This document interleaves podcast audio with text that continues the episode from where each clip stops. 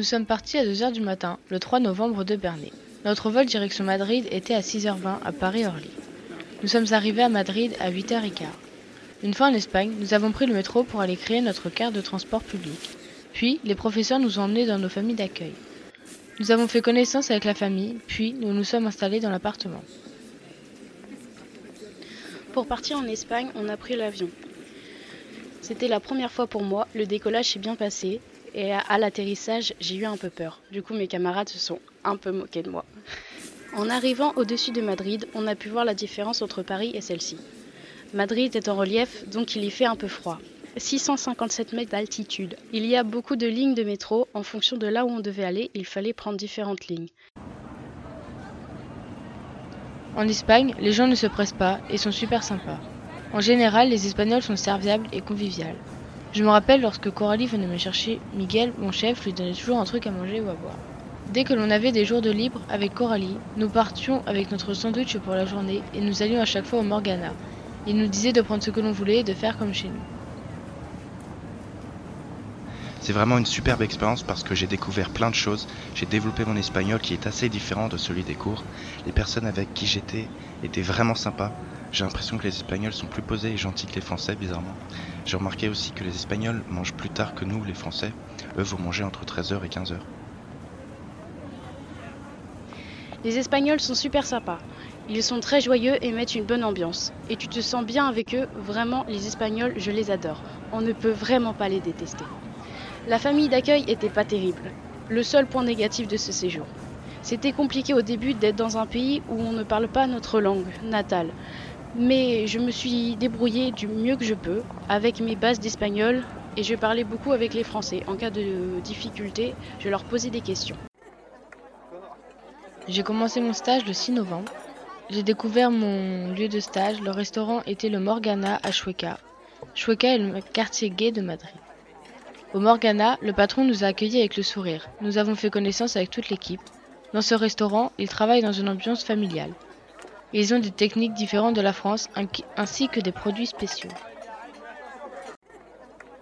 J'ai fait un stage d'un mois avec un collègue à Madrid, au Novotel. Euh, mon collègue se nommait Quentin. C'est un hôtel-restaurant quatre étoiles. Le Novotel se situe près de l'aéroport à Feria de Madrid, pour ceux qui connaissent un peu. J'ai fait mon stage dans un hôtel en plein centre de Madrid, l'hôtel Enache Gran Via Picaragartos. Un hôtel quatre étoiles qui change de mes précédents stages. Le premier jour, j'ai beaucoup stressé car j'étais dans un pays où on parle espagnol et très peu français. Les profs m'ont accompagné pour le trajet jusqu'au stage. Ils avaient l'air un peu plus perdus que moi, surtout mon prof de cuisine. Comme on est arrivé en avance à mon stage, les profs m'ont payé un jus d'orange. C'était cool, ça m'a permis de me changer les idées. Ensuite, on a été dans l'hôtel afin de rencontrer le responsable pour qu'il me dise où me changer, et cetera. Au final, j'ai rencontré différentes personnes, dont deux Français, ce qui m'a rendu bien plus à l'aise. J'ai même appris certains, à certains cuisiniers à parler français. Les magasins sont aussi ouverts jusqu'à vingt-deux heures. J'ai été faire mes courses à vingt et une heures trente une fois, c'est, c'est très pratique. J'ai pu visiter quelques éléments comme le métro, le quartier de Callao, qui est magnifique, ainsi que la réelle fabrique de la monnaie et du timbre, que l'on peut voir dans la Casa de Papel. Elle est assez différente de la série d'ailleurs. C'est très différent de Bernay. On peut dire que Bernay, c'est vraiment la campagne par rapport à Madrid. J'angoissais un peu de me perdre quand j'étais toute seule, surtout que je n'avais pas d'internet, donc pas de Google Maps, c'était compliqué. Quentin et moi, on faisait un jeu pour visiter Madrid. On choisissait un arrêt de métro chacun au hasard. Une fois, une fois que c'est fait, on prend l'arrêt de métro qui est entre les deux. C'est comme cela qu'on a découvert une partie de Madrid. On a atterri au quartier des affaires, ensuite à côté d'un cirque. Enfin bref, c'était super. La prononciation est très importante en Espagne. Combien de fois on s'est fait écorcher notre prénom au Starbucks? On se baladait tard le soir, ça ne faisait pas du tout peur contrairement à Paris. On a trouvé plusieurs friperies avec un style incroyable. Pendant le séjour, avec mes camarades, on a fait les magasins pour les souvenirs. On a mangé dans des fast-food et j'ai goûté mon premier Starbucks. J'ai adoré. Bien sûr, tout n'est pas rose. Une semaine avant le départ, j'ai eu une intoxication alimentaire et, et j'ai, j'ai vraiment douillé. Tout ça à cause d'un frappuccino au caramel. Je vous déconseille la, la consommation excessive de Starbucks.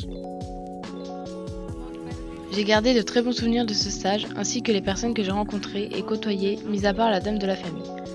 J'ai même gardé contact avec des personnes du restaurant. Malheureusement, le dernier jour du stage, je me suis coupée en début d'après-midi, du coup j'ai dû leur dire au revoir en avance. Et j'ai même pleuré.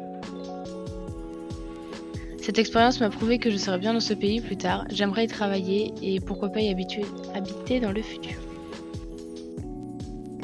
Je pense que si je devrais y retourner, je n'irai pas parce que ça a été une superbe expérience et je veux découvrir d'autres pays.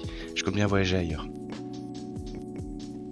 C'était une super expérience. Je souhaite à tous ceux qui peuvent partir de partir car c'est une expérience incroyable et bien sûr j'aimerais beaucoup y retourner. J'encourage vraiment tous les élèves à partir. C'est vraiment une expérience incroyable.